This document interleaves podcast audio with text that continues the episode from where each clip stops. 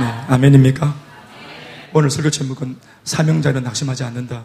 원래는 제가 사명자는 죽지 않는다 하려 하다가 어, 죽을 수도 있을 것 같아가지고 사명자는 낙심하지 않는다. 왜 순교도 하니까 순교는 할지라도 우리가 낙심하면 안 되는 아멘이십니까? 어, 그 소명자는 낙심하지 않는다라고 하는 그 고옥하는 목사님의 책이 있어요. 목회 목사가 목사에게 전하는 글. 그래서 이제 저희 목사들이 읽는 책인데 제가 그 책을 오래전에 읽고 마음속에 많은 참 감명을 어, 받았던 기억, 그런 기억이 있습니다. 그래서 이제 그 책을 어, 읽었으면 낙심하지 말아야 되는데 우리 다 사람이기 때문에 낙심할 일이 있잖아요. 낙심이란 말이 뭡니까? 한자 그대로 풀면은 낙심이란 말이 뭐예요? 마음이 뚝 떨어져 보다. 원래 있어야 될 교회도 있어 뚝 떨어져 보다. 마음이 뚝 떨어져 보다. 그러니까 마음이 떨어지니까 이제 어, 행동도 또 생각도 이 모든 것이 다 이제 어, 막 의욕도 사라지고 또 열정도 사라지고 사명의 불 꺼지고 비전, 의 불도 꺼지고 그렇게 되는 것 같아요. 제가 어제 그 회복 캠프링도 하면서 그 들어가는 말 위에 제가 훈련 직접 제가 회복 캠프를 받으면서 적어놓은 글귀가 있더라고요. 그 글귀가 이렇게 적혀 있었어요. 어, 생각이 잘 안 나네. 뭐라고 적어놨더라. 방금 또 올랐는데 싹 사라졌겠네. 아, 이거 참. 네. 근데 와야 되겠네. 아, 하여튼 뭐 그런 게 있습니다. 뭐 잘하자고 써놨겠지 뭐. 나중에 뭐 다음 주에 알려드릴게요. 뭐 카톡으로 알려드리든지. 어, 낙심자는 어, 안 낙심자. 소명자는 낙심하지 않는다. 할렐루야. 오늘 말씀 이렇게 시작하면 안 되는데, 아, 참. 아이스 브레이크. 우리 한번 읽어주세요, 여러분들이. 제목, 시작. 우리가 살고 있는 이 세상에는 어, 참으로 이해할 수 없는 일들이 많습니다. 하나님을 믿고 있는 그리스도인이기 때문에 더욱 이해할 수 없는 일을 마주하게 될 때 그 고민이 깊어지는 것이 사실입니다. 우리는 하나님을 믿고 있습니다. 아멘, 아멘. 그리고 항상 하나님께서 어떤 일이 있더라도 좋은 쪽으로, 선한 방향으로 인도하실 것을 믿습니다. 그런데 이 믿음을 흔드는 그런 대단한 사건들, 우리들에게 우리의 믿음마저도 이런 신뢰마저도 흔드는 그런 엄청난 사건들과 사고를 볼 때 세상에 천륜을 저버리고 세상에 이러한 끔찍한 일마저 이렇게 일어나야 하는가? 우리가 사는 시대가 이런 흉측한 시대가 되었는가? 이게 이제 뭐 늘 듣는 매스컴을 통한 그런 보도였지만 이게 그 끔찍한 정도가 더 심해지고 심각성이 더 이게 어, 강해질 때 우리의 믿음을 이러한 사건들이 좀처럼 버티지 못하도록 흔들어대는 것을 경험합니다. 우리들도 사실 머릿속에서 하나님이 계시, 계시 는데 분명히 아, 왜 이런 일이 일어날까? 아니, 하나님께서 계시는데 왜 그분이 이런 일들을 방치하고 이걸 그냥 보고만 있을까 하는 것, 예수 안 믿는 사람의 고민이 아니라 우리가 하나님을 알고 있기 때문에 우리는 그분의 존재를 알고 있기 때문에 이것을 묵묵보다 그냥 이걸 방관하시는 하나님이 더 우리가 때로는 의심이 되고 또 고민이 되는 거예요. 이런 고민은 사실 믿음도 있어야지 고민도 됩니다, 사실은.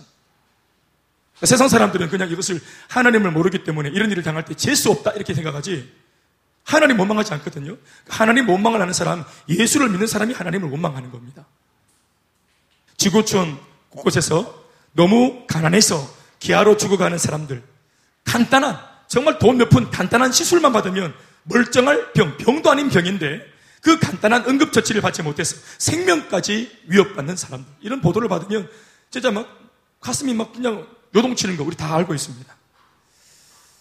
뿐만 아니라 어떤 사람들은 뭐 돈이 많아서 상대적으로 돈이 많고 음식도 넉넉하게 먹고 건강 문제에 있는 이상이 없는 사람들은 또 다른 문제들로 인해서 생명의 위협을 받기도 합니다. 이를테면 전쟁, 또 이를테면 자살, 테러, IS의 테러, 그리고 사건, 사고. 내가 아무리 단도리에서 운전 잘해도 오늘만 한 놈 죽이자 하고 달려드는 차가 있으면 도리, 도리가 없어요.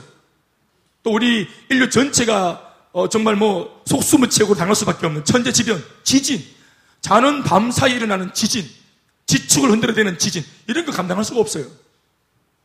우리가 이런 일을 당할 때 사실은 인간이 맞닥뜨린 환경과 관계없이 가난해도 생명의 위협, 돈이 많아도 생명의 위협, 이게 어떠한 모양으로든지 우리 다 생명의 위협을 받는다고 하는 공동분모가 있어요.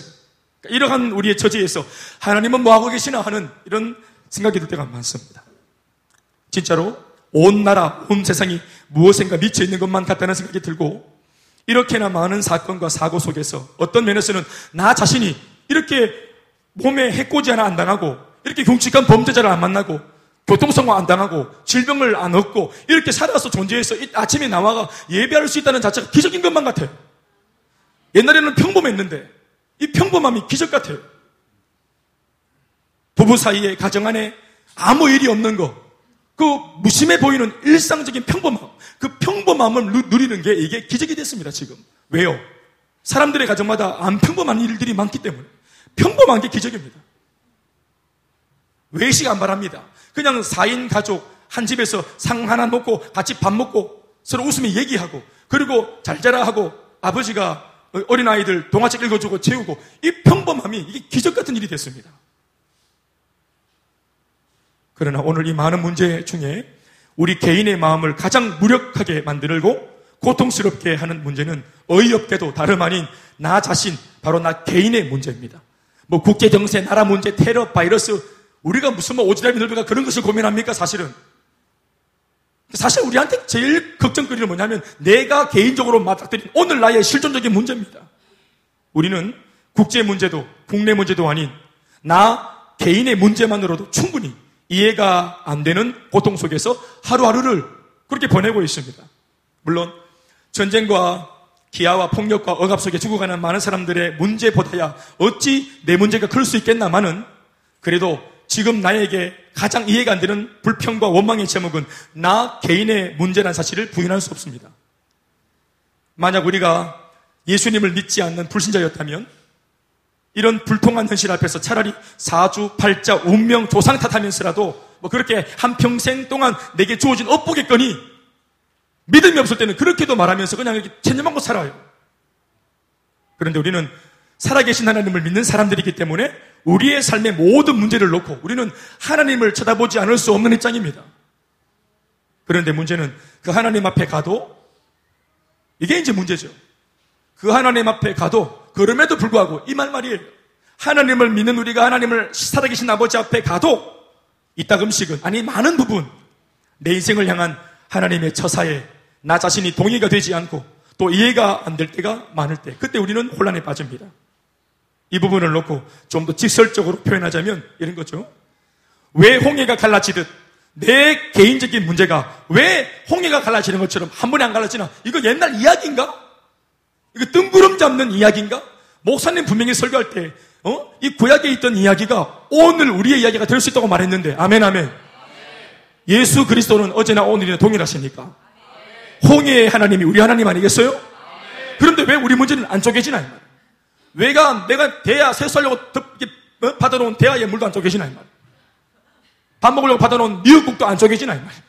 홍해는 쪼개있는데 이거는 왜안 쪼개지나? 그건 의심이 막 찾아오는 겁니다. 이럴 때 이제 설교를 들으면 막 불따고 나는 거예요. 그러니까 대상이 없는데, 화를 낼 수 있는 대상은 없는데, 이렇게 막 바른 소리만 들으면, 하여튼 이 메시지 앞에 화가 나요. 지금도 얼마나 화가 나고 계세요, 여러분. 마음에 속 화가 납니까? 오늘 목사님만 내 얘기를 해주는 것 같아 속이 시원합니다. 이런 사람이 있지 않습니까? 않습니까? 우리가 다 말씀마다 아멘 아멘 하지만 사실 우리가 진짜 하고 싶은 말은 마리사입니까? 마리사. 목사님요, 마리사. 이거 아니에요? 고개 너무, 고개 너무 많이 끄덕였어요. 또 우리가 예, 원망하잖아요. 왜 여리고가 무너지듯이 내 인생의 고민들이 한꺼번에 이건 무너지지 않는가? 불편함이 찾아오죠. 왜 골리앗을 때려잡은 다윗의 기적이 내 인생에는 쉽사리 경험되지 않는가? 거의 불신이라고 하는 인이 바뀌어버립니다. 사실 성경 속에 기록되어진 하나님의 기적이 특출난 사람들만의 전유물인 것 마냥 그렇게 취급되고 그것도 그 특출난 사람들마저도 자신의 전생애를 걸쳐서 한두 번 겨우 경험할까 말까 하는 그런 기적이라면 이게 너무 희소, 어? 너무 희소하고 너무 이것이 빈번하게 일어나지 않고 기적 한번 경험하기가 하늘의 별따기고 막 이런 거라면 그러니 기적이라는 것이 보편적이지 않은 그런 기적이라면 오늘의 우리가 이런 성경을 읽을 필요가 있는가 하는 마음이 생기는 거예요. 그러니까 이런 불편한 마음으로 계속 된다는 말씀을 듣고 있으면 이게 오히려 희망 고문이 되는 것이겠죠. 모세 앞에서 갈라진 홍해는 오늘 내 앞에서도 갈라져야 합니다. 여수 앞에서 무너졌던 여리고성은 오늘 내 삶의 앞걸음 앞에서도 무너져야 합니다. 다윗 앞에서 나자빠졌던 골리앗은 오늘 내 인생 앞에서도 동일하게 떠나가야 하고 자빠져야 합니다. 성경 속에 이런 기적들을 기록해 놓으신 성경의 저자이신 하나님의 의도는 이런 기적들을 그냥 줄기차게 구약부터 신약까지 말도 안 되는 수많은 기적들을 이게 무슨 상식인 것처럼 눈 하나 깜짝 안 하고 그냥 적은 한 줄로 적어 놓은 하나님의 의도 그것은 이 성경을 읽는 모든 성도들의 삶 속에도 이런 유의 기적들이 밥 먹듯이 일어날 수 있다는 사실을 소망으로 심어주기 위해서라는 사실을 믿습니다. 그러나 현실은 저나 여러분들이 잘 알고 있는 것처럼 지금도 경험하고 있는 바대로 그 기적이 보편적으로 쉽게 자주 자주 경험되어지지 않는 그런 기적을 우리는 알고 있습니다. 예수를 믿어도 문제와 시험을 당할 때 예수를 믿고 신앙 좋고 어제 회복 캠프에서 은혜가 충만했지만 여전히 그 다음날 또 문제를 만날 때 우리는 자주자주 그래도 시험 들지 않으려고 애써서 붙잡는 말씀 있죠. 예를 들어 고린도전서 10장 13절에 있는 말씀 같은 거 말이에요. 분명히 내 마음속에는 의심이 왔고 선함이 왔는데 그래도 이 말씀 붙들고서라도 크게 자빠지지는 않으려고 자주 붙드는 그런 말씀들 중에 한 가지죠. 유명한 말씀이죠. 한번 읽어볼까요? 띄워주시면. 사람이 감당할 시험 다 하시죠. 시작.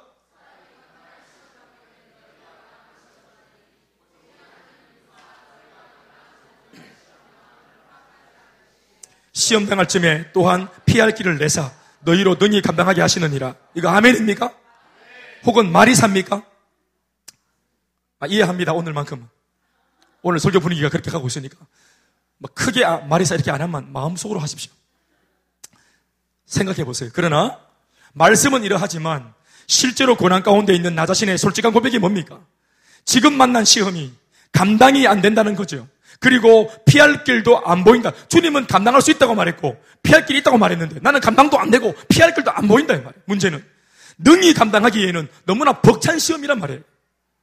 우리는 이럴 때 하나님은 이해할 수 없는 분이라고 하는 이런 불신에 가까운 고백을 나름대로 아주 정직하게 하나님께 뭐좀 성격 되는 사람들 할 때가 있습니다, 사실. 안 그래요?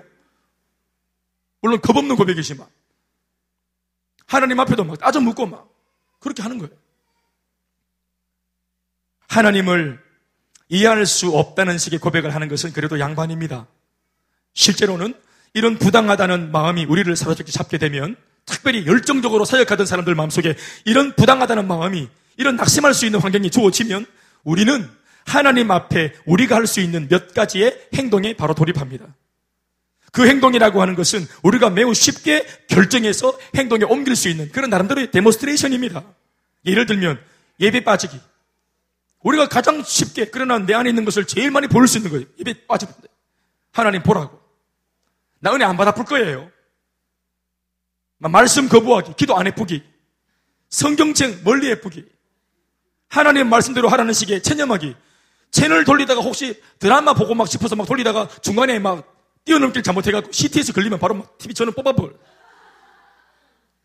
혹시나 은혜 받을까 싶어가지고. 혹시나 뭐 은혜 받다가 회개할까 싶어가지고. 또 목회자나 성도들과의 관계 끊기. 이런 거말 이게 우리가 제일 쉽게 우리가 표현할 수 있는 demonstration. 사실 사람이 하나님을 향하여 왜 그렇게 하셨을까? 하나님께서 꼭 그렇게 하셨어야 되었던 것일까? 그 이유가 뭘까? 하고 이렇게 하나님께 따져 묻듯 질문하는 것은 그다지 좋지 못한 모습입니다. 이거 그다지 좋지 못한 모습이에요. 이거 습관됩니다. 이거 하나님께서 기뻐하지 않습니다. 그러나 사건이 터지고 그 사건 속에 있다 보면 질문을 하게 됩니다. 또 그 질문에 대한 대답에 동의가 선뜻 안 되면 드러놓고, 드러내놓고 노골적인 불평을 행동으로 표현하기도 합니다. 오늘 우리가 읽은 본문 속에도 이런 불평, 원망, 이걸 막 한 바가지를 쏟아낼 수 있을 법한 그런 불평이 충만할 수밖에 없는 환경 속에 낙심할 수밖에 없는 환경 속에 놓여 있는 주인공 한 사람 나옵니다. 그가 바로 사도 바울입니다. 오늘의 사도 바울의 이야기는 오늘 이러한 본문의 이야기 속에서도 사도 바울이 만약 입을 열어서 하나님께 감사할 수 있는가? 그런데 감사를 하고 있죠. 지독한 사람이다. 진짜 야 내가 좀 존경하고 따라가 보려고 했는데 이 말씀 보니까 야 바울과 나의 거리가 너무 멀다 이거. 내 막 엄두가 안 난다. 세상이 어떻게 이러한 문제 속에 여러분들이 사도행전 이 27장을 앞뒤 전후로 해서 이 말씀을 읽어본 사람이라면 제가 하는 말 뭔지 압니다. 또 제가 설명해 드릴 테지만 이거 정말로 쉽지 않은 겁니다, 이거. 이건 낙심해도 사실 괜찮을 정도로. 막 이거는 진짜 성령이 아무리 충만해도 이 정도의 고난이면 낙심해도 된다 할 정도로. 그런 상황 속에 오늘 사도 바울이 놓여 있습니다. 귀를 열고 들어보세요. 오늘 우리가 읽은 본문은 사도 바울이 그의 선교 여행 말년에 마지막 선교 여행 말년에 겪은 고난의 여정 한 대목을 짧게 떼어놓고 읽은 말씀이에요. 21절로 26절까지 말씀.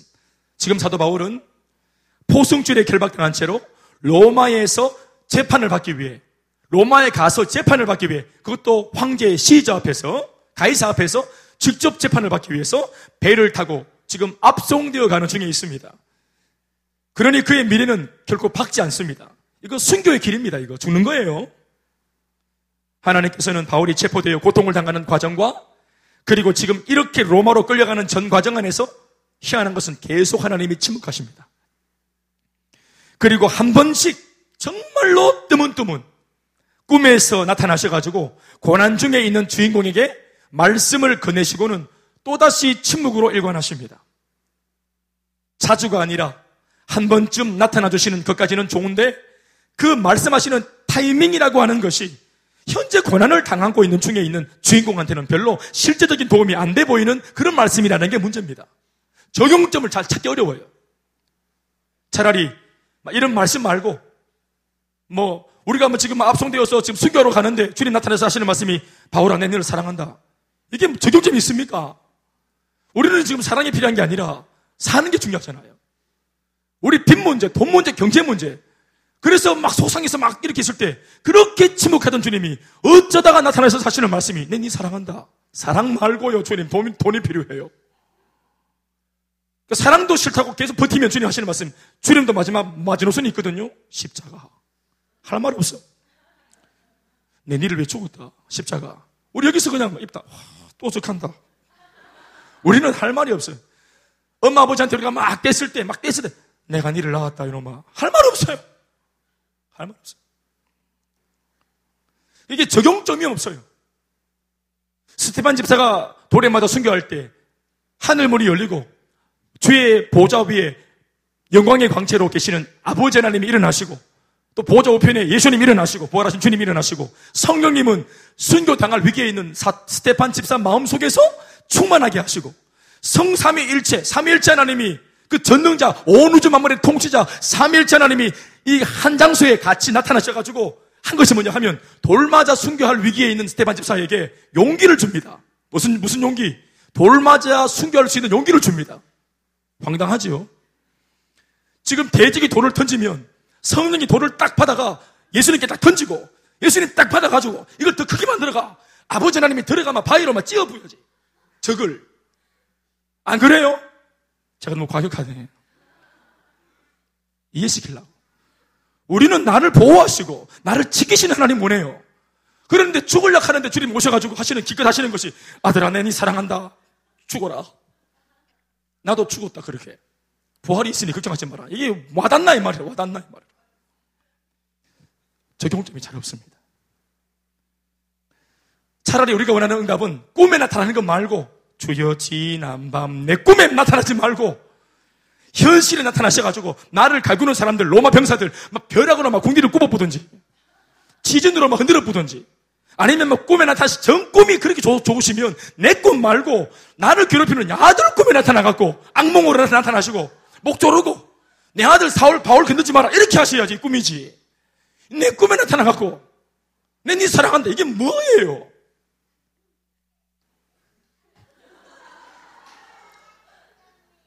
우리 여러분, 우리의 고민 아닙니까, 사실은? 언제나 대체로 하나님의 말씀이 뜬구름 잡는 이야기일 때가 많다는 것. 우리 이런 불평들이 마음에 있는 거 경험하고 있지 않습니까? 평소 바울이 로마를 놓고, 로마, 이 바울의 마음 속에 로마는 자신의 생기를 다 바쳐도 아깝지 않은 자신의 비전의 전부였습니다. 1차 전도 여행, 2차 전도, 3차 전도, 마게도냐 근처 다 보고만 시키고 종국에는 핍박의 메카, 박해의 메카, 그 심장부 로마에 가서 나는 복음을 전하고 나는 생명을 드리겠다. 이게 사도 바울의 꿈이었습니다. 할렐루야. 여러분 로마서 15장 22절 29절까지만 좀 긴 말씀이지만 인용을 좀 해보시면 이 하나님 하나님 안에서 사도 바울이 로마를 품고 어떤 순수한 마음으로 이 꿈을 가지고 있는지를 우리가 금방 들여다볼 수 있습니다. 말씀 길지만 사도 바울의 꿈입니다. 한번 읽어보시죠. 읽어볼게요. 그러므로 시작. 너희라는 것은 로마에 있는 로마 교회 성도를 말하는 겁니다. 그런데 자꾸 길이 막히는 거예요. 가고 싶은데 이제는 시작.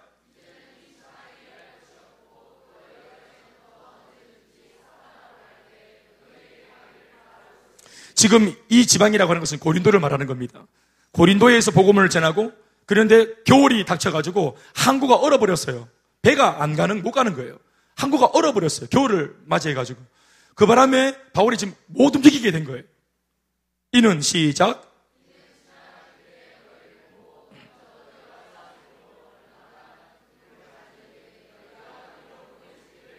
계속. 자, 원래는 바, 울이 로마에 가고 싶어 했는데 길이 계속 막히고 환경도 안 따라줘서 내가 지금 이르는 중에 로마에서 급히 나의 도움이 필요하다 그래서 지금 내가 지금은 급히 그 초대교회 예루살렘 교회에 지금 내가 사역하러 잠시 가게 되었다. 이는 시작.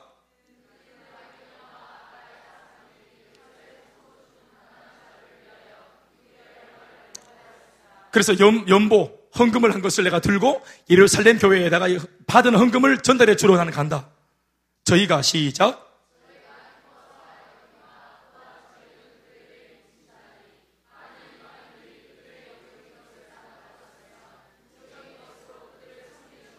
연보의 배경에 대해서 잠깐 설명하는 거예요. 마지막 그러므로 시작. 그러므로 내가 이 일을 다 마치고 이 열매를 그들에게 확증하고 전달한 이후에는 너희에게 들렀다가 서바나까지 가리라. 서바나는 당시에 땅끝이라고 인식되었던 바로 스페인을 말합니다. 그 당시에는 지구가 둥글다 하는 이 개념이 부족했기 때문에 이 평지의 땅이 저 끝에 가면 벼란 끝이라고 생각했어요. 그리고 그 벼란 끝에는 흉측한 괴물이 살고 있다고 생각을 했어요. 그런데 그 마지막 보루로 마지막 땅 끝의 나라가 스페인이라고 생각을 했어요. 그 바울은 로마를 찍고 스페인 땅 끝까지 가서 복음을 전하는 아멘입니까? 분명히 예수님은 예루살렘, 온 유대, 그리고 사마리아와 어디까지? 땅 끝까지 복음을 전하라 했죠? 예수님의 표현에는 땅 끝이라고 표현했는데 바울은 스바나라고 표현했어요. 같은 표현입니다. 그러니까 내가 스바나 가겠다는 말은 땅 끝까지 복음을 전하겠다는 말이야. 아멘이십니까? 이게 바울의 로마를 품는 순수한 비전이자 꿈이었다 이 말이에요. 사역적인 꿈. 아멘입니까? 여러분 이 바울의 이 방금 읽은 내용 속에 자신을 위한 야망 따위가 들어있다고 봅니까? 한번 마지막 읽어보세요. 29절 말씀. 내가 너희에게 갈 때 시작. 그리스도의 충만한 복을 가지고 갈 줄 알아라. 아멘이십니까? 이 충만한 복은 다른 게 아니라 바로 복음입니다. 복음. 아멘, 아멘. 너희들이 잠시 흐릿해진 내가 정확한 복음, 복음의 절대 능력을 내가 들고 가서 다시 복음으로 너희들을 일깨워 주겠다고 가는 겁니다. 아멘입니까? 보십시오. 바울의 이 구구절절한 고백 속에 끊임없이 얘들아 내가 이런 사건 때문에 못 갔다 미안해. 내가 가려고 했는데 이러한 환경 때문에 못 가게 되었어 그러나 내가 이 일을 다 마친 후에는 내 간절한 소망을 따라 너희들에게 반드시 갈 거야. 심지어 내가 너희들을 통해서 너희들의 도움을 받아가지고 서바나까지 내가 가게, 가, 가고 싶어. 내가 너희들을 회복시키기 원하는데 심지어 회복되어질 것을 내가 믿고 아멘입니까? 회복되어진 너희들이 나중에 나를 도와줘서 내가 너희들의 도움을 받아가지고 땅 끝까지 내가 성교 가는 꿈을 꾸고 있어. 우리 동료자가 되어주자, 앞으로. 되어보자. 지금 너희들 낙심하고 있는데, 낙심하지 마. 내가 가서 이렇게 세워줄게. 심지어 사명을 심어줄게. 내 꿈을 함께 같이 공유하자. 내 꿈과 함께 달려가자. 지금 이런 사랑을 담은 포부를 밝히고 있는 거예요. 편지를 통해서. 아멘입니까? 한 번 더 묻습니다, 여러분. 이 편지 속에 바울 자신을 위한 야망이 들어있다고 보세요? 제 눈에는 그런 것이 전혀 보이지 않습니다. 오히려 너무 단순하고 순수해서 저래도 되나 싶을 정도로 마냥 순수하기만 하는 바울의 그 순결한 비전만이 눈안에 가득 들어옵니다. 로마를 얼마나 사랑하고 있는지 구구절절하죠. 그는 정말 로마에서 복음을 전하고 싶었습니다. 아멘, 아멘. 그냥 허튼 소리 하는 거 아닙니다. 멋있어 보이려고 하는 거 아니에요. 기독교 박해의 메카였던 그 핍박의 심장부 로마에 예수 그리스도의 생명의 복음 폭탄을 터트리고 싶어 했습니다. 심지어는 그 로마 교회 성도들에게 하나님께서 바울 자신에게 주셨던 선교 비전, 그 꿈을 함께 그들과 나누고 그들의 도움을 받아 서바나, 즉 스페인까지 복음을 전하러 가는 함께 동력하는 꿈까지 꿉니다. 자신의 비전까지 공유하려고 합니다. 그런데 25절부터의 말씀을 보면 인용한 이 말씀 자신의 불타는 비전과는 달리 현실이 녹록치 못하여 지금 현재로서는 예루살렘에 있는 성도들을 먼저 돌보기 위해 가야 한다고 말하고 있고 또 내가 이 일을 속히 마치고 반드시 로마에 갈 건데 그때까지 기다려 달라고 당부하는 말을 하고 있습니다. 그러면서 마지막 29절 말씀에 뭐라고 인사를 마감하고 있습니까? 내가 너희에게 갈 때 그리스도의 충만한 복을 가지고 할 줄을 아노라. 복을 주러 가겠다는 거. 아멘입니까? 사랑하는 여러분. 사도 바울의 로마 사랑을 여기서 읽어야 합니다. 이것은 완전히 한편의 러브레터라고도 말해도 손색이 없습니다. 가기 원하는데, 너무 사랑해서 보기 원하는데, 원치 않는 환경 때문에 못 가버린 거예요. 그러나 그 사랑은 확인되는 거죠. 아멘, 아멘. 제 친구가요, 우리 그 모교의 동기 친구 중에서 뭐 다 알겠지만 뭐 많은 친구들은 다 목사가 되었고, 그러나 그 외에 또 다른 친구들은 이제 직장 따라 흩어졌는데 서울로 올라간 친구가 하나 있었어요. 그 친구는 법대 나와서 잘 나가는 친구였어요. 우리 또래 친구들보다 상대적으로는 결혼을 일찍 해서 또 이제 아기를 낳았다는 소식을 들었어요. 그런데 아기를 낳은 지 며칠이 안 지나서 비보를 들었어요. 그 재수 씨가 갑자기 죽었다는 거예요. 세브란스 병원에서. 그러니까 아기를 낳고 아기가 70일 되었을 때 사망했습니다. 임신 중독증이었습니다. 둘이서 제가 올라가서 친구를 만났습니다. 눈물을 참으면서 하는 말을 들었습니다. 사진을 이렇게 부여, 얼굴에 부비면서 이 아기를 낳고 70일 되었을 때 이 아기 낳기 전부터 심지어 낳고 난 이후에도 이 아기 70일짜리 된 이 핏덩어리 아기를 놓고 두 사람이 우리 닮은 아기가 태어났다고 우리의 우리를 닮은 첫 아기가 태어났다고 함께 감격하고 앞으로 우리 이 아기를 놓고 이렇게 키우자 저렇게 키우자 너는 어떤 엄마가 될래? 너는 어떤 아빠가 될래? 꿈을 가졌어요. 계획을 가졌어요. 포부를 가졌어요. 이렇게 하자 저렇게 하자 그 꿈을 함께 공유했어요. 그런데 순식간에 환경이 이 사람들의 포부와 비전을 받쳐주지 못한 채로 뜻밖의 이런 고통을 당하면서 이게 이 꿈이 깨어져 버렸어요. 이 친구 말고도 또 친구가 하나 있어요. 사실 그 당시에는 이해하지 못했던 사건 속의 친구였는데 이 친구도 우리가 9일학번인데 이한 친구는 91년도에 대학을 안 가고 고등학교를 졸업하자마자 중장비 기술을 배우기 위해서 노가다에 들어갔어요. 그냥 일용직 하는 게 아니고 노가다 그 중장비 기사를 쫓아다니고 이제 뒤에서 이제 그거 이제 시다 하면서 기술을 배우는 거 있잖아요. 그렇죠? 그래서 욕도 많이 먹고 많이 맞는다고 합니다.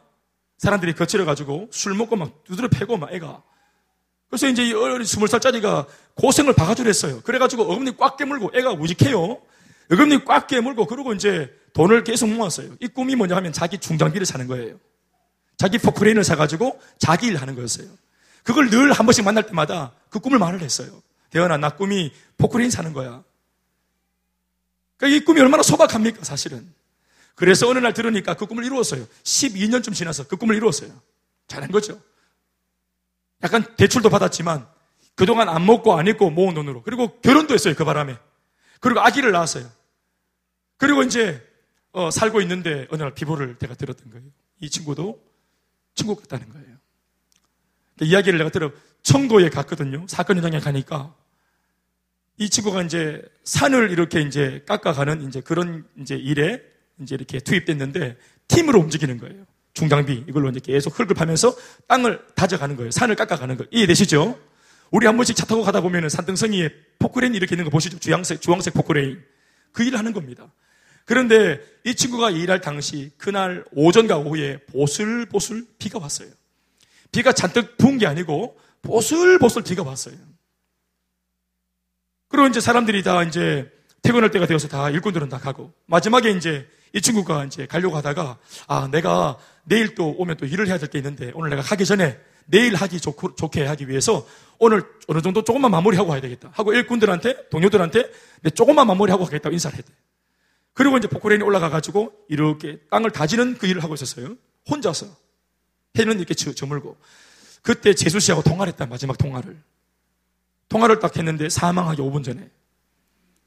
여보 아, 오빠 했겠죠 오빠. 오빠 지금 애가 지금 버채고 있어. 언제 와요? 오늘 좀 늦네요. 아, 나 지금 이거 지금 마지막 작업 다 마무리하고 내 들어갈게. 그래, 오늘 저녁은 뭐야? 아, 오빠 좋아하는 된장찌개 끓여놨죠. 와서 빨리 된장 같이 먹어요. 이 대화가 마지막 대화였어요. 어, 내가 지금 금방 갈게. 우리 애도 보고 싶고, 여보 금방 갈게 하고 이제 전화 끊고, 그리고 이제 깃길 더 잡았는데, 이게 비가 내렸던 이 지면이 약해져가지고, 무게 때문에 땅이 무너진 거예요. 땅이 푹 꺼지면서 포크레인이 뒤로 쫙 넘어간 겁니다. 근데 이 친구가 이제 그대로 포크레인과 함께 떨어져, 낭떠러지로 떨어졌는데 밑에 이제 이렇게 공구리 쳐놓고 철심을 박아놨는데 그 철심 위에 떨어져서 그대로 이제 이렇게 이 철심이 몸을 관통해서 즉사를 했습니다. 그 제가 시신도 봤습니다만은 그렇게 참혹하게 사실은 갔습니다. 이 친구가 참 착한 친구였어요. 꿈도 소박하고. 근데 제가 생각한 거예요. 근데 사건 현장에 참 일꾼들이나 사람들이 많이 오열하고 울었던 것은 이게 포크레인 손자국이 포크레인 손자국이라는 거 아세요? 포크레인으로 이렇게 막 흙을 긁은 자국이 있는 거예요. 이게 뭐냐 하면은 사건의 전말이 이 중장비가 넘어갈 때 이 친구가 빠져나올 수 있었다고 보는 거예요. 동료 기사들은. 이거 빠져나올 수 있다는 거예요. 그런데 이 친구가 12년 안 먹고 안 입고 장만한 중장비인 거예요. 이게 자기 살림 미션 첫, 마지막인 거예요. 이거 이러면 돋버리고 사라지는 거예요. 그래서 이 기계를 어떻게 하든지 한번 살려보려고 이걸 계속 땅을 찍어가지고 어떻게 하면 이게 버텨보려고 하다가 땅만 긁어내고 같이 넘어진 거예요. 이게 자신의 아내와 자기가 꿈을 펼쳐가기 위해 필요했던 중장비 기, 기계였어요. 우리 정말 절친했던 친구들입니다.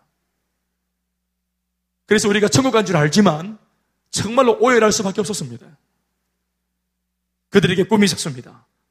포부가 있었습니다. 비전이 있었습니다. 그러나 아내와 함께 나누었던 꿈, 자식과 함께 나누었던 꿈이 채 이루어질 수 있도록 환경이 따라주지 못했습니다. 어떤 면에서 오늘 바울도 로마와 함께 결탁되어서 로마와 함께 마음을 나누고 꿈을 나누고 싶은 그런 사랑이 있지만 그 속에 막 꿈이 있고 비전이 충만하지만 열정이 충만하지만 환경이 이게 가로막고 있을 때 그러나 그럼에도 불구하고 끊임없이 사랑을 고백하는 이 바울과 로마는 어쩌면 사랑의 관계로 결탁되어 있다고 보는 것입니다. 아멘이십니까? 오늘 바울은 그리스도의 충만한 복을 하나름 품에 안고서 그토록 보고 싶어 했던 로마 교회 성도들과 그리고 사역의 현장으로 달려가고 싶어 했습니다. 사역을 그리워했습니다. 현장을 그리워했습니다. 이것이 과연 사도 바울 개인의 비전입니까? 여러분 생각해 보세요. 로마를 복음하겠다. 땅 끝까지 복음 들고 가겠다. 이게, 이게 사도 바울의 개인의 꿈이에요? 절대 아니죠. 복음을 전하겠다. 영혼을 살리겠다. 그 땅을 복음하겠다. 그 누가 자신에게 아무런 유익도 없고 오히려 생명 잃을지도 모르는 이런 위험천만한 삶을 자신의 비전이라고 꿈이라고 말할 수 있겠습니까? 돈도 명예도 박수도 갈채도 아무것도 없는 일이고 아무것도 보장된 게 없는 일이에요. 그런데 그 일을 하고 싶어서 눈물로 편지를 쓰고 있고 다시 한번 반복적으로 자신의 비전을 되뇌이며 다짐을 하는 이런 바울을 적어도 다른 사람은 몰라도 하나님만큼은 반드시 도와줘야 한다고 생각합니다. 안 그래요? 왜냐하면 그 비전을 로마 보고마 비전을 주신 분이 하나님 당신 자신이기 때문에 그렇습니다. 그러니 더욱 하나님만큼은 바울의 환경을 열어줘야 한다는 생각을 하는 겁니다. 예수를 믿는 사람이기 때문에 더욱이 우리가 이 부분에 대해서 하나님께 뭔가 우리가 좀 쫄르고 싶은 그런 마음이 있는 겁니다. 같은 거 아닙니까? 우리도 우리가 욕심 가진 게 아니잖아요. 정말 우리가 돈 벌어서 하나님께 정말 쓰임 받고 싶고 세상에서 우리가 자리매김해서 하나님께 쓰임 받고 싶고 여기 있는 젊은 청년들이 직장 얻어가지고 정말 주님께 쓰임 받고 싶고 정말로 내가 하나님 손에 붙들리기 원하고 이 꿈은 그대로 정말 아무런 하자가 없는데 마치 이런 꿈을 품은 내가 정말 때로는 민망하게 느껴질 정도로 주님은 환경을 안 열어주십니다. 허탄한 야망을 가지고 있는 사람들의 손에는 그토록 많은 수중의 돈들이 있는데 진공 청소기를만 빨아들이는데 옳은 일에 쓰고 싶어 하는 내 손에는 물질이 안 들어올 때 말이야. 왜 하나님 도와주지 않을까? 다시 바울의 이야기로 돌아옵니다. 그러나 그 편지를 뒤로 하고 그렇게 자신의 비전을 말하던 오늘 바울에게 일어난 일이 뭘까요? 내 금방 갈게 이렇게 편지를 딱 보냈어. 제 친구처럼 전화 통화를 마지막으로 했어.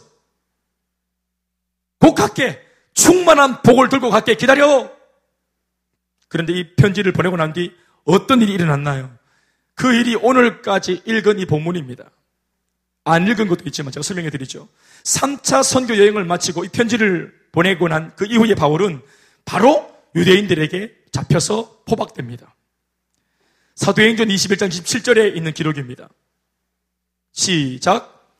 다 같이 시작. 그 일해가 거의 참해 아시아로부터 온 유대인들이 성전에서 바울을 보고 어떻게 했습니까? 모든 무리를 충동하여 그를 붙들고 했습니다.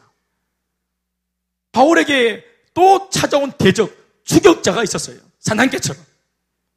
심지어 아시아에서부터 유럽까지 바울을 찾아서 바울을 죽이겠다고 막 피해 맹세를 한 이런 사람들이 생명 내걸고 바울, 바울, 바울 하면서 산란개처럼 몰려왔습니다. 그리고 지금 바울로부터 은혜를 받고 있는 사람들의 마음까지도 다 뒤집어 엎어가지고 바울을 배신하게 만들어서 바울을 핍박했습니다. 붙들어 버렸습니다.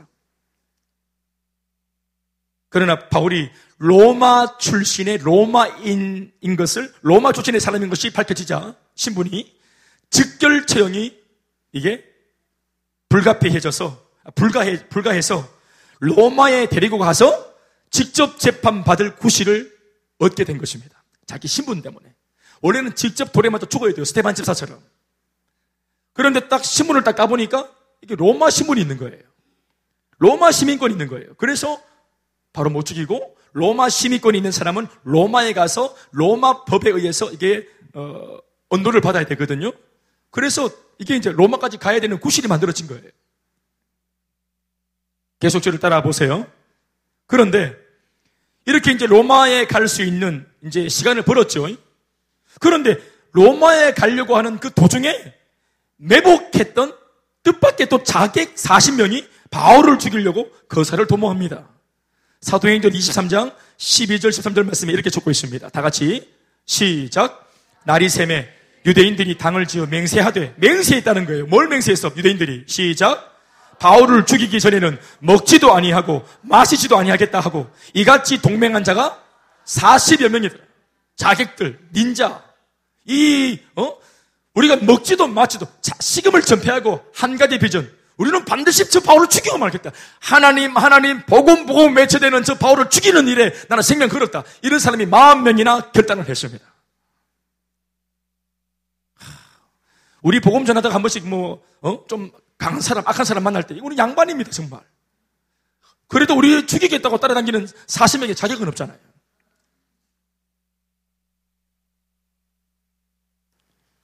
지금 제가 열거하는 일들은 실제 일이고요. 바울이 이 편지를 보내고 난 뒤에 바로 일어났던 바울의 환경입니다. 여러분, 이런 환경 속에 주님이 계십니까? 주님의 손길이 보입니까? 그러나 이것도 보세요. 이들의 모의를 죽이자. 이, 막 결단하자. 이게 피해 맹세했는데 이런 모의를 누가 엿들어요. 그 엿들은 사람이 누구냐면은 바울의 생질이.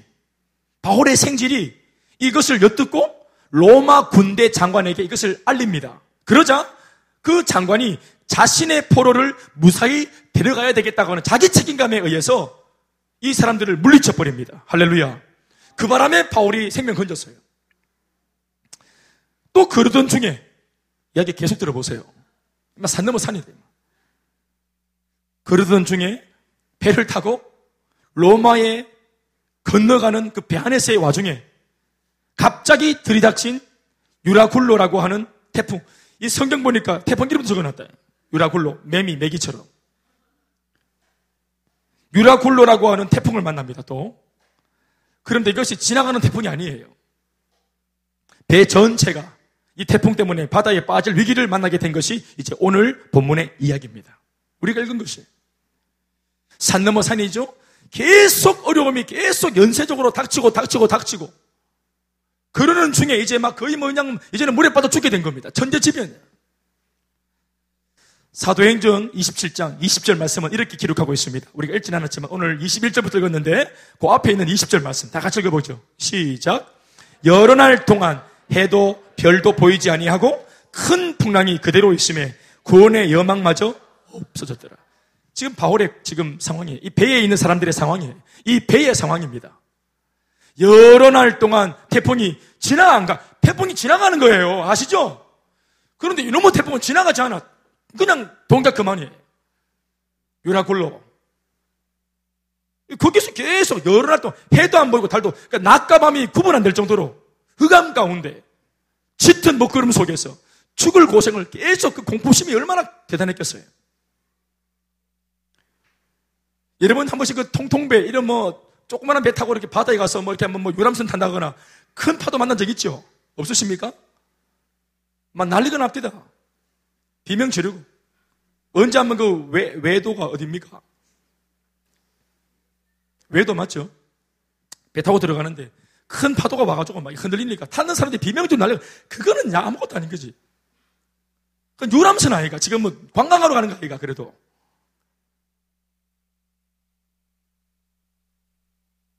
위기의 순간마다 또 다른 반전들이 일어나면서 그 위기를 제법 잘 모면해 온 것은 사실입니다. 기록된 말씀들을 보면 그것을 확인할 수 있습니다. 그러나 꼭, 네, 맞아요. 하나님 일하신 거 맞아요. 그러나 꼭 이런 식으로 상황이 진행되어야 합니까? 바울이 지금 로마에 가는데 무슨 비즈니스하러 갑니까? 지금 영업하러 갑니까? 관광을 목적으로 가는 것도 아니고 이걸 누구보다도 하나님께서 누구보다 잘 아실 텐데 지금 뭐하러 가는지 꼭 이런 식으로 일이 진행될 필요가 있는가 하는 생각을 하는 거예요. 이런 과정을 거쳐서 바울을 로마에 입성시키는 것이 과연 복음 전파에 무슨 효과적인 방법이 될 수 있냐 이 말이에요. 그런 면에서 우리는 참으로 하나님을 이해하기가 어렵습니다. 아, 이럴 때는 그냥 낙심해보는 거예요. 사명자도, 바울도, 이건 뭐 하나님 너무 하는 거 아닙니까? 이거 낙심하려고 하는 거 아니에요? 뭐 인데신 테스트 합니까? 이거 낙심해 뿌린 거예요. 이럴 때는. 그런데요, 하나님도 굳이 그런 방법 이해가 잘 안 되는데 진짜 더 이해가 안 되는 것은 하나님이 아니고 바울입니다. 바울 정말 더 이해할 수 없는 인물입니다. 진짜 이해하는 게 뭔지 아세요? 이러한 엄청난 고난을 지금 우리는 글로 읽고 있는 독자지만 지금 바울은 고난을 몸으로 직접 경험하고 있는 사람이잖아요? 그런데 어떤 질문도 하나님께 하지 않습니다. 하나님, 이번에 잡혔는데 이게 끝입니까? 이번에 뭐 40명 자격이 왔는데 이게 끝입니까? 태풍 맞았는데 이게 끝입니까? 질문하지 않습니다. 본문을 들여다보면 지금 현재 죄인인 바울이 타고 있는 이 배는 지금부터 시작해서 우리 말씀을 다 안 읽었지만 뒤에 보면은 2주 동안이나 태풍으로 인해서 더 큰 어려움을 겪게 됩니다. 2주나 더. 그런데 바울은 이런 와중에 오히려 함께 배에 탄 사람들에게 이 말도 안 되는 거예요. 오히려라는 말을 제가 했어요. 함께 타고 있는 사람들한테 그가 오히려 죄인 주제에 위로하고 격려하고 있습니다. 골 때리는 사람. 22절 읽어보시겠습니다. 오늘 본문이죠. 시작. 내가 너희를 권하노니 이제는 안심하라. 너희 중 아무도 생명에는 아무런 소상이 없겠고 오직 배뿐이리라. 배가 조금 끓기고 기스나고 좀 뭐 이렇게 부사지고 뭐 그런 정도. 너희들 중에 아무도 안 죽는다 안심해라. 물론 뭐 예수 안 믿는 사람들이니까 아멘은 안 했겠지. 지금 뭐 설교하는 거예요? 여기 교회입니까? 지금 바울의 설교를 들어오는 사람입니까? 생면부지의 사람들이고 그리고 지금 천적과 핏 지금 저기 뭐야 먹잇감 이런 지금 상황입니다. 자기를 죽이겠다고 눈 뒤집어 까고 지금 이렇게 자신을 올가 묶은 로마 병정들입니다. 그의 말을 들어보세요. 내가 너희를 권한다. 권면하는 겁니다. 이제는 안심해라. 너희 중에 아무도 생명에는 손상이 없다. 배가 조금 이렇게 문제가 생겼겠지만 절대로 너희들 아무도 죽지 않는다. 사랑하는 여러분, 이런 바울을 놓고 오늘 우리가 세상적인 말로 표현하면 정신력이 정말 굉장한 사람이라고 말할 수 있는 겁니다. 요새 우리 시체말로 멘탈 갑이라 한 멘탈 갑이다. 끝내준다. 완전 멘탈이 엄청나구나. 그런데 여러분 이것이 멘탈의 문제일까요? 여러분 신앙이 정신력에 영향을 주는 것은 사실입니다만은 우리의 정신력이 신앙에 영향을 주는 것은 아닙니다. 이건 멘탈의 문제 아니에요. 정신력이 아닙니다. 내공이 아닙니다. 정신력만으로는 실제로 눈앞에 노도처럼 일어난 자신을 삼키려고 하는 이런 엄청난 파도를 결코 이길 수 없습니다. 눈앞에 실제로 보이는 거센 파도는 사람들의 정신과 이성, 그리고 의지까지도 전부 무너뜨릴 수 있는 강력한 현실 문제입니다.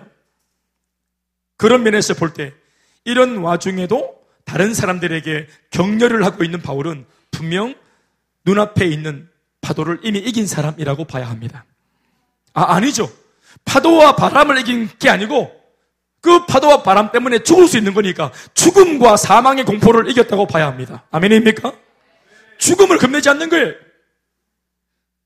사랑하는 여러분, 사망과 죽음을 이기는 것은 정신력으로 안 됩니다.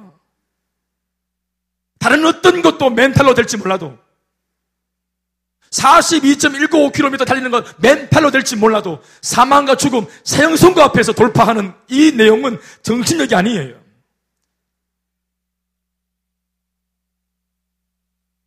임종 직전에 있는 권사님, 집사님, 저는 임종을 많이 봤거든요.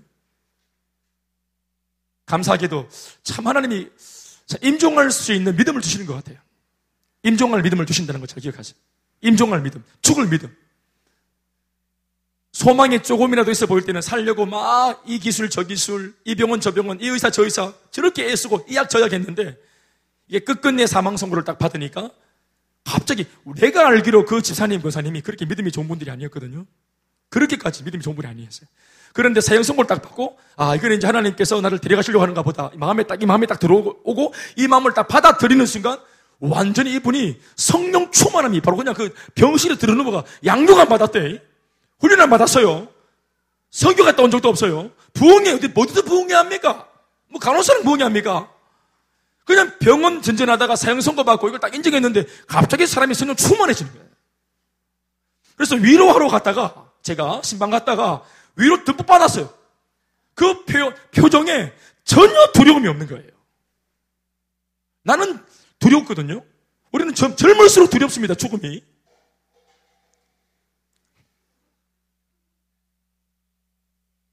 앞으로 살 날이 많고, 앞으로 할 일이 많고, 앞으로 꿈이 많고, 포부가 많을수록 죽음이 두렵단 말이에요. 아, 그런데 하나님이, 아, 나를 데려가시는 거 보니까 이제 내 사명 다 됐구나. 이걸 딱 받아들이는 순간에 마음이 평안이 딱 찾아. 이건 뭐 저는 경험한 적이 없지만 저는 봤습니다만은. 야, 설명할 수 없고 이해할 수 없는 평안이 딱 깃듭니다. 어떤 고사님 제가 말씀드렸죠? 가톨릭 병원에서. 커튼을 좀 젖혀라는 거예요. 커튼을 좀, 이거 좀 걷으라는 거예요. 목사님, 커튼 걷어주세요. 임동엽에 갔는데, 커튼을 걷었어. 걷었더니 이분이 얼굴은, 온몸은 새카맣고, 담도암으로 돌아가셨는데 담도암 발병 2년 반 만에 돌아가셨는데 발생 발병되어진 그날로부터 돌아가실 때까지 제가 계속 옆에 같이 있었습니다. 이빨이 노랗게 눈동자 노랗게 달걀 노란자처럼 삶은 달걀 노란자처럼 눈동자가 노랗 진짜로 샛노랗게 개나리 색깔 복수 이만큼 차올랐어. 가쁜 숨을 쉬면서 바싹 마른 채로 앞니빨 이만큼 내놓고 입이 안 다물어지는 거예요.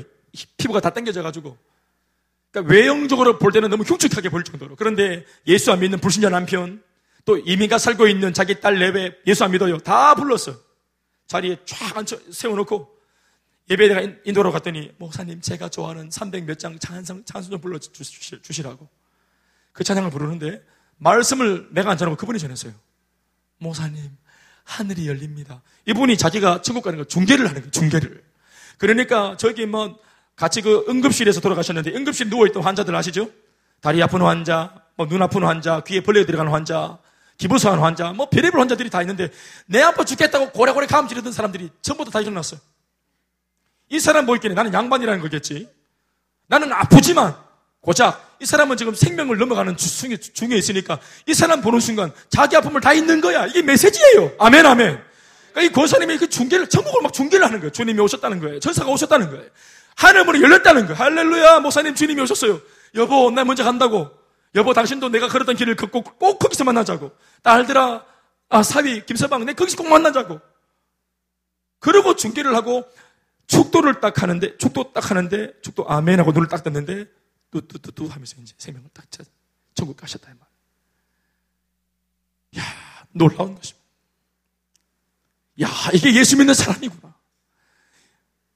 진짜 신앙의 위력, 부활하신 예수님의 생명력의 위력, 죽음 앞에서 발휘되는구나. 할렐루야! 와, 놀랍다. 그리고 저것이 지금 내가 믿고 있는 내 예수요, 내 안에 있는 신앙이라면 정말 예수님 믿기 잘했다. 목회자가 어? 그냥 감동받고 묵상해서 입으로 전하는 수많은 메시지보다 죽음 앞에서 의연하게 복음을 담담하게 전해내는 이 환자, 병자, 이 권사님의 그 살아있는 메시지가 우리 모두에게 감동을 줬습니다. 그 거짓말 안 붙고 다 울었습니다. 응급실에 있는 전혀 관계없는 사람들이 다 울었습니다. 거기서. 다 울었습니다.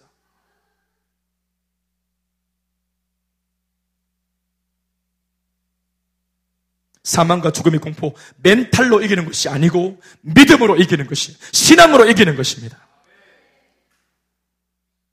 바울은 정신줄을 놓고 있는 사람들에게 배안해서 절대로 죽지 않을 것이라는 확신을 줍니다. 그러면서 그들에게 그 확신의 근거를 연이어 말합니다. 죽지 않습니다, 여러분. 내가 장담하지요. 했더니 사람들이 막 죽음의 위험 때문에 막 멘탈이 막 다 붕괴되고 있는 사람들이 이 사람이 너무 확실있게 말하니까 오이고야 무슨 답이 있는가 봐. 하면서 막 눈이 귀동길해져가 그 사람만 바울만 다 보고 있는 거예요 전부 다. 그래서 바울이 왜 그렇게 말하는지 근거를 말해주는 거예요. 23절 4절 다 같이 읽어야 돼요. 시작 내가 속한 바 곧 내가 섬기는 하나님의 사자가 어젯밤에 내 곁에 서서 말하되 바울아 두려워하지 말라 네가 가이사 앞에 서야 하겠고 또 하나님께서 너와 함께 항해하는 자를 다 네게 주셨다 하였으니 할렐루야. 바울이 무엇인가 확신에 차서 우리는 절대로 죽지 않을 것이라고 말을 했을 때만 해도 사람들은 이 자신만만한 바울의 확신의 근거가 대단히 궁금했을 겁니다. 예를 들어 태풍에 대처하는 특별한 묘수를 알고 있거나 아니면 이 근처 지리에 환해서 탈출할 방법을 알고 있다거나 태풍이 곧 멈춘다는 일기예보를 들었다거나 뭐 그렇게 했을 거라고 사람들은 막 기대하는 겁니다. 그런데 그런 특별한 무언가를 갈구하고 있는 사람들한테 바울은 천진난만하게 뭐라고 말합니까? 하나님이 지난밤에 내게 말씀하셨는데 당신들과 내가 아무도 안 죽을 거라고 하나님 말씀하셨어요. 하나님 도우실 거예요. 누가 하면 하겠어요? 회사가 진짜로 막 부도에 넘어갑니다. 그런데 말단 사원이 나와가지고 사장님, 저뭐 부장님 걱정하지 마세요. 절대로 우리 회사 안 망갑니다. 어 그래 김대리 뭐좀 뭐, 뭐, 뭐, 뭐가 있나? 아버지 뭐 크게 사업하시나? 내가 기도했는데요. 하나님께서 이거 안 망한다 했어요. 잘 되고 있다 하셨어요. 소리 삽시다. 잘 되고 있습니다. 잘 될 줄 믿습니다. 기대기 막 그냥 백만 대 맞아본다. 이거 완전 또라이. 그들 입장에서는 완전 또라이, 완전 또라이. 기대했던 내가 부끄럽다, 말 하나님께서 약속하셔서 태풍이 왔는데 그러나 여기에서 우리가 절대로 놓치지 말아야 할 중요한 대목은 하나님께서 바울에게 하신 말씀 중 이것입니다. 24절 말씀. 24절. 네가 가이사 앞에 서야 하겠고 바울아, 너는 반드시 로마에 가야 되고 로마 황제 가이사 앞에 서야 된다. 가이사는 로마의 황제 시저를 말하는 거예요.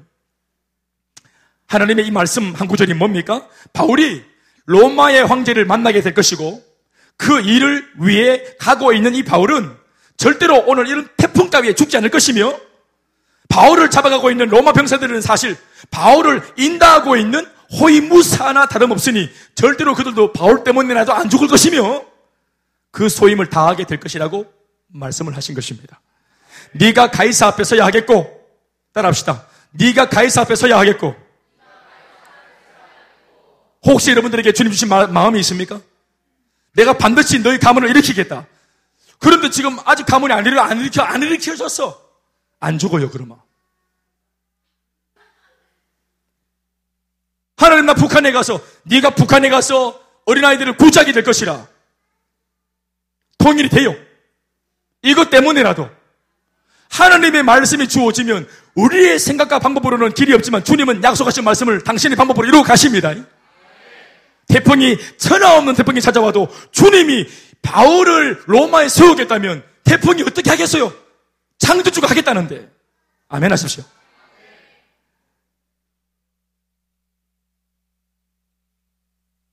하나님께서 자식 없는 아브라함을 통해서만 내가 후사를 잇겠다고 말씀하시면 백세이라도 알을 낳는 겁니다.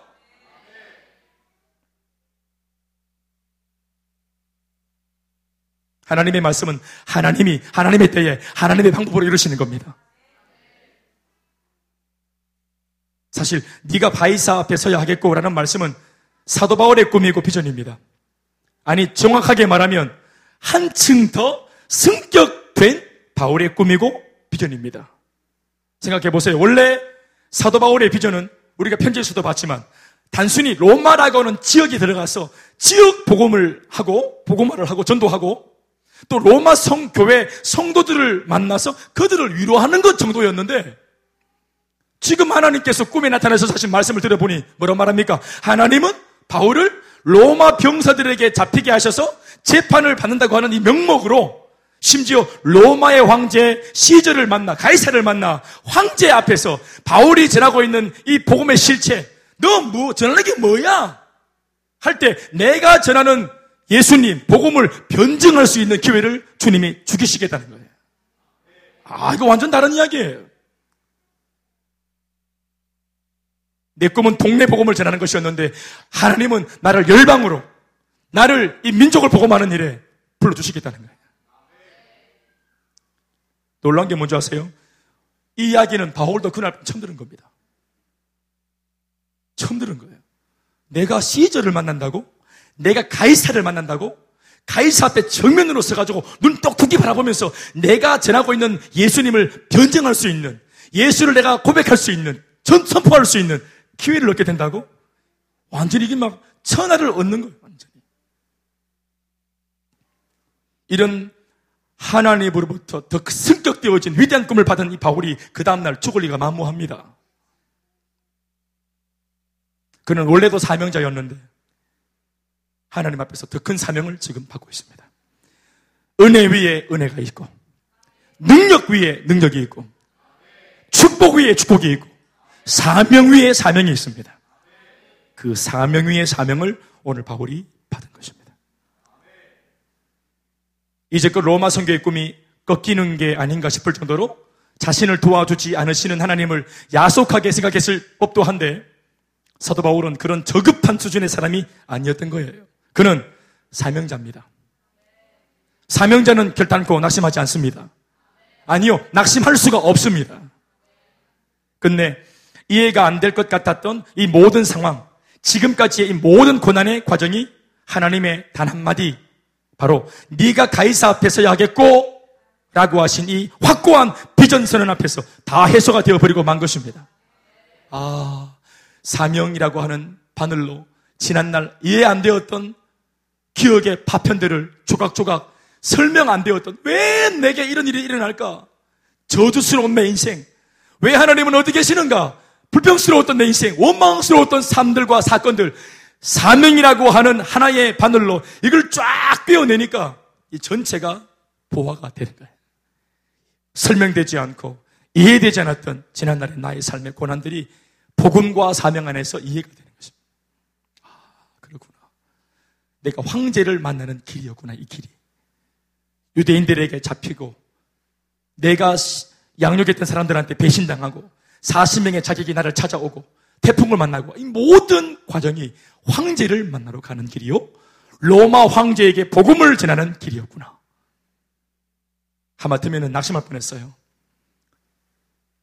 하마터면 이게 꿈이 이루어지는 과정인데 아니 꿈이 이루어지는 줄도 모르고 그렇게 기도했던 것들이 이렇게 응답되어지는지도 모르고 하마터면 하나님 원망할 뻔했어요.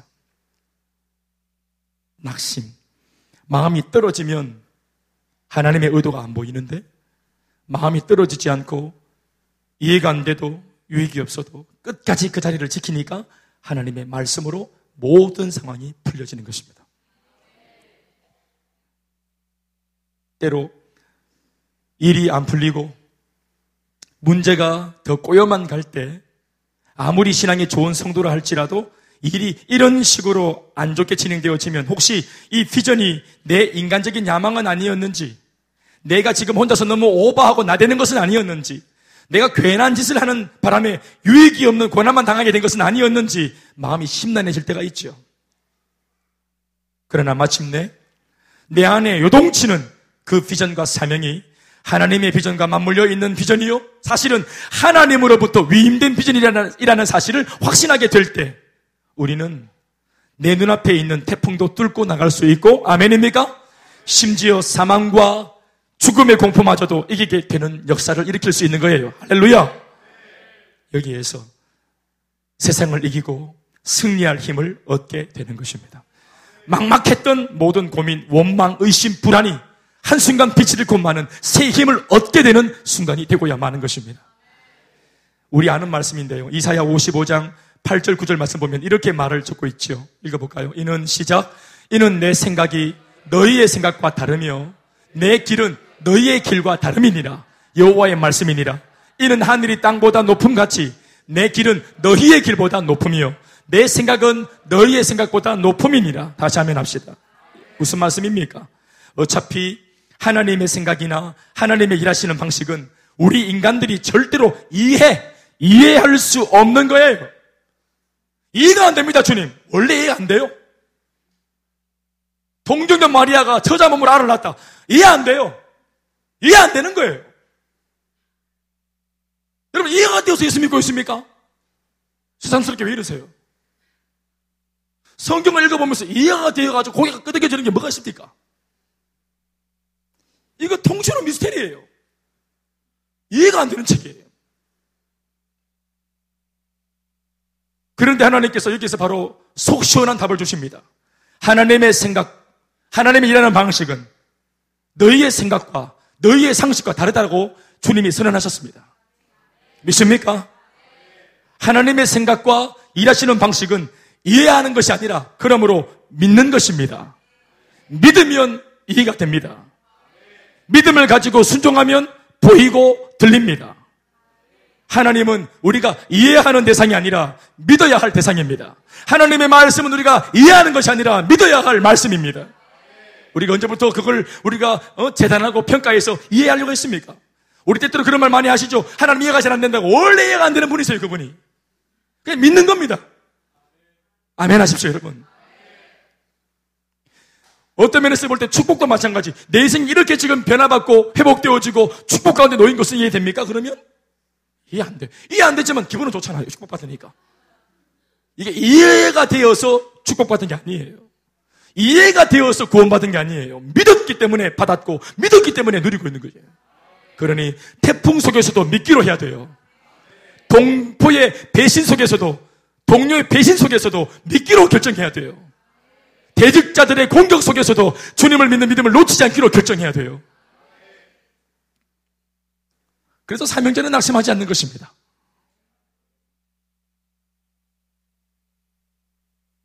말씀 맺겠습니다. 사도 바울이 자신에게 들려주신 하나님의 말씀을 믿는 다시 사도 바울이 어젯밤 환상 가운데 나타나서 자기 자신에게 들려주신 하나님의 말씀을 믿는, 믿는 순발력과 민첩성을 보십시오. 등 따시고 배부를 때, 아멘. 되지만, 지금 이 수많은 연거푸 발생하는 이 연쇄적인 고난 속에, 이제 마지막 고난의 절정의 끝, 클라이막스, 이 이제 뭐, 로마 병정도 뭐 사명자도 안 가리고 그냥 뭐 그냥 입을 벌려가지고 한꺼번에 삼키려고 드는 이 엄청난 태풍 속에 이 파도 속에 풍랑 속에 그런 속에서 하나님의 말씀을 듣고 아멘 한다는 것이 정말 어려워요.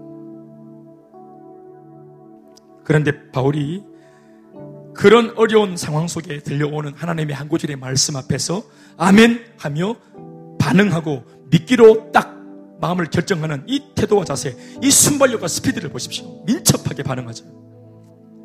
25절 말씀. 그러므로 여러분들이, 여러분이 안심하라. 나는 내게 말씀하신 그대로 드리라고 하나님을 믿노라. 나는 내게 말씀하신 그대로 드리라고 말씀대로 될 것이라고 나는 말씀하신 내 하나님을 믿노라. 태풍 가운데서도 믿노라. 배신 가운데서도 믿노라. 고난 가운데서도 믿노라. 믿음으로 간다는 거예요. 끝까지. 아멘이십니까? 고난이 왜 찾아왔어요? 믿음을 넘어뜨리려고 온 거 아니겠어요? 사람들이 배신하면 믿음이 무너진다고요. 나는 사랑으로 되어 있는데 그 사랑을 외면하고 곡해해서 공격하면 믿음이 무너진단 말이에요. 하고 있던 사명 감당하고 싶지 않아요. 주님의 비던 사명 다 사라지고 말아요. 쳐다보고 싶지 않아요. 하나님께 기도하고 싶지 않아요. 작은 바람만 불어도 성질 나는데 태풍이 왜 말입니까? 이런 권한이 한두 번도 아니고 찾아오면 나도 사람인데 기도 많이 하지만 나도 사람인데. 내가 바울이지만 나도 사람인데. 내가 셀리드지만 나도 사람인데. 사람을 아무리 세워도 자빠지고 기도해도 사, 사라지고 그렇게 사랑을 줘도 돌아서 섬겨도 사라져 사랑을 줘도 사라져 게다가 내 개인적인 삶에는 끊임없이 태풍이 불고 우리 집은 더 열악해지고 경제는 더 바닥을 드러내고 어느 한 곳서 하나님이 도와주는 것이 없어요 내 개인의 삶도 내 자녀도 내 남편도 내 삶도 내 아내도 부모도 내 경제도 건강도 게다가 사역도 안 되고 모든 것이 안 될 때 하나님께서 주시는 꿈속의 이야기를 이걸 아멘으로 하기는 정말 어려운 거예요.